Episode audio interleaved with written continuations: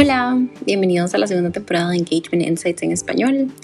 Yo soy Fio, la host de este podcast, y hoy voy a estar traduciendo el episodio de inglés porque la persona que entrevisté pues no habla español, pero espero que disfruten el episodio y si tienen la oportunidad vayan a escuchar el de inglés también. Ok, ahora les voy a explicar quién es Jade a la persona que entrevisté y qué es lo que hace. Ella es la cofundadora de Epoch, que es una plataforma para experiencia del empleado. Entonces, ellos lo que hacen es básicamente dar una plataforma para poder uno automatizar mensajes, eh, tener toda la información de los eventos ahí. Se sincroniza con Slack, con Zoom, con el calendario, con todo. Entonces es una súper buena plataforma, los invito a buscarla. Em, nosotros en Modus la estamos usando y pues es algo que es muy reciente, estoy muy emocionada, pero sí es como algo súper importante y me va a ayudar mucho a mí en todo lo que yo hago de engagement en la empresa. Y POC, eh, ella nos contaba que nació porque ellos empezaron a hacer una plataforma para ayudar con eventos de ayuda social, ¿verdad? De bien, de bien social. Entonces, eh, al ver que estaban haciendo eso y se dieron cuenta que podrían utilizarlo para un montón de cosas más, eh, nos contaba que pues es solo una pequeña parte, ¿verdad? Lo que hacen las empresas y pues lo expandieron a, toda la experiencia del empleado, lo cual a mí me parece súper interesante y um, súper bien que haya nacido así. Entonces, pues sí, es la historia de Epoch y eso fue lo que ella nos contó.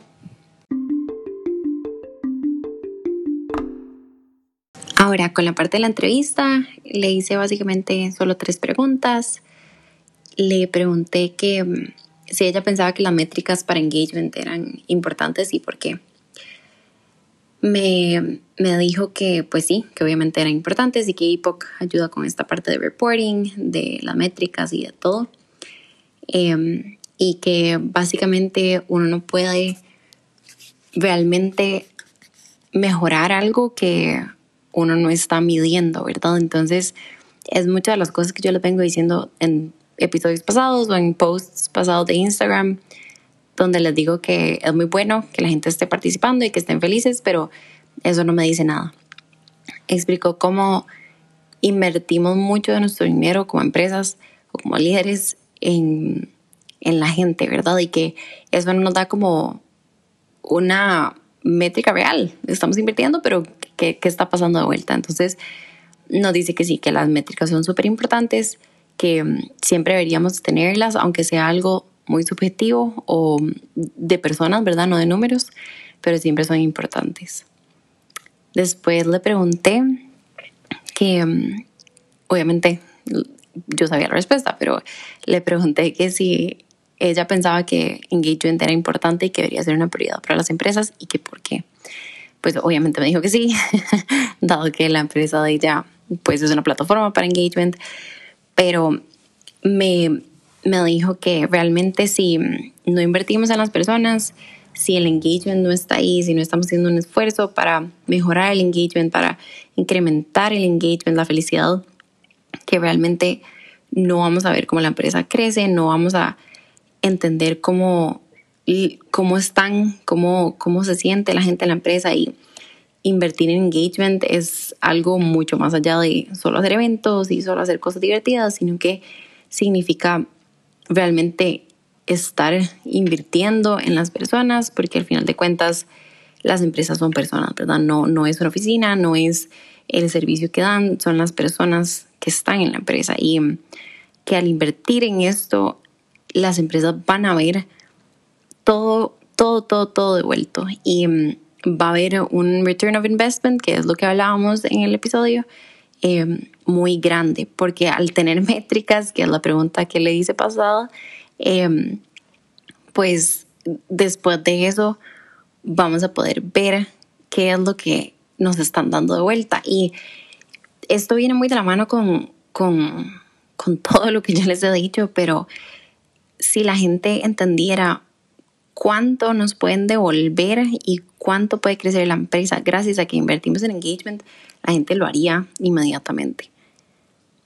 la última pregunta que le hice fue eh, cómo la gente podría tener EPOC, ¿verdad? Si ustedes son unos líderes que quieren, pues, em, usar EPOC y tener una plataforma para engagement, em, se la recomiendo 100%. Ella dijo que la podían contactar. Yo voy a estar sharing la información de ella, pero básicamente eh, la pueden contactar por medio de email o por medio de la página de EPOC.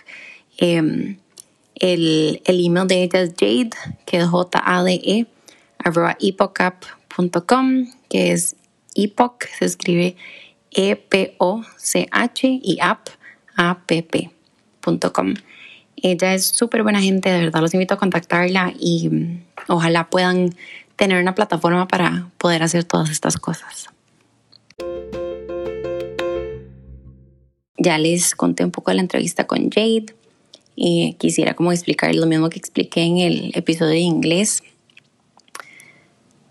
Mucha gente me ha preguntado sobre las métricas de engagement, que cómo es posible que yo le ponga un número a algo que es tan subjetivo o que se trata de las personas o, ¿verdad? Que, que no es tanto de números o, no sé, dólares o ofertas mandadas o contratos firmados.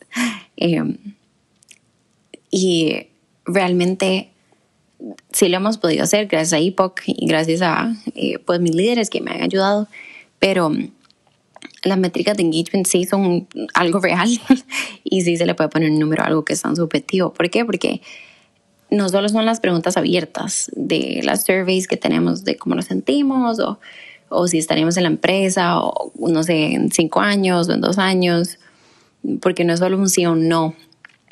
Em, no es solo un comentario muy largo de alguien. Las preguntas que podemos hacer alrededor de surveys o alrededor de lo que sea, siempre pueden ser numéricas y va a sonar un poco extraño seguramente, porque uno dice que raro, si esto es súper subjetivo, es más bien una conversación o debería ser como algo más relax, em, pero no, uno puede ponerle números. Y mm, uno lo puede hacer combinando las preguntas o, o las otras métricas que no son tan objetivas. Em, también con la tendencia, con eh, podemos relacionar las cosas que son muy subjetivas o las preguntas que tenemos en surveys o las cosas que tenemos de métricas que sean subjetivas, no numéricas, em, las podemos asociar a cosas que sí son numéricas, como eh, el return of investment o cuánta gente se está yendo, cuánta gente se está quedando, por qué se están quedando.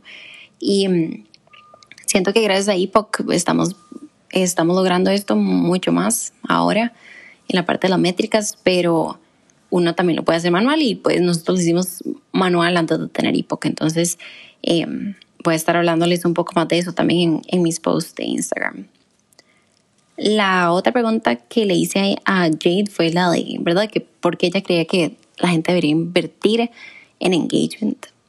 Y em, pues no esperaba menos de la respuesta de ella, pero claramente es algo que, que, yo, que yo siento que es una prioridad y, y que pues es importante, ¿verdad? Pero por lo menos en mi caso, estoy hablando con alguien de otra empresa en el mismo puesto hace como dos semanas y me dijo que ella sentía que las cosas que hacía no sé, como que no sabe cómo priorizarlas o qué hacer primero, ¿verdad? Porque nada era urgente.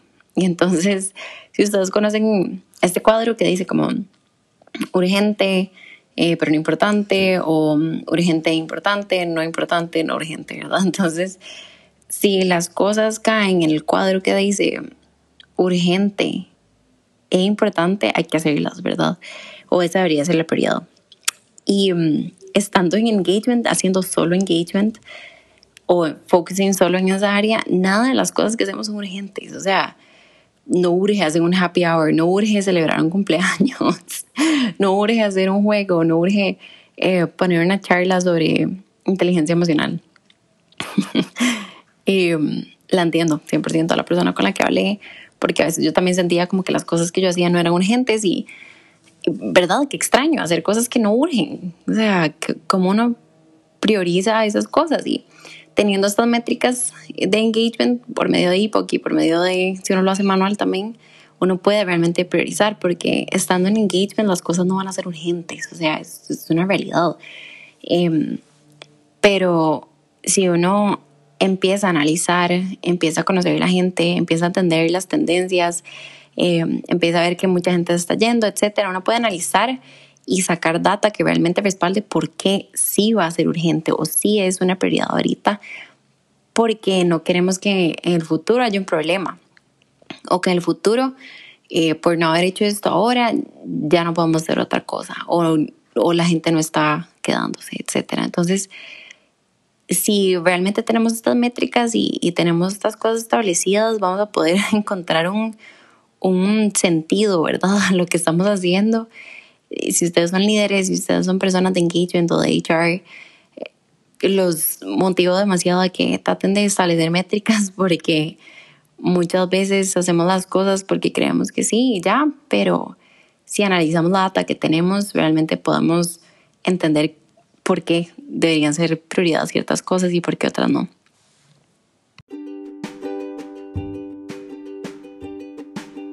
Muchas gracias por escuchar este episodio. Espero que lo hayan disfrutado. Sé que era solo yo hablando, pero bueno, ya lo dije, pueden escuchar el de inglés también.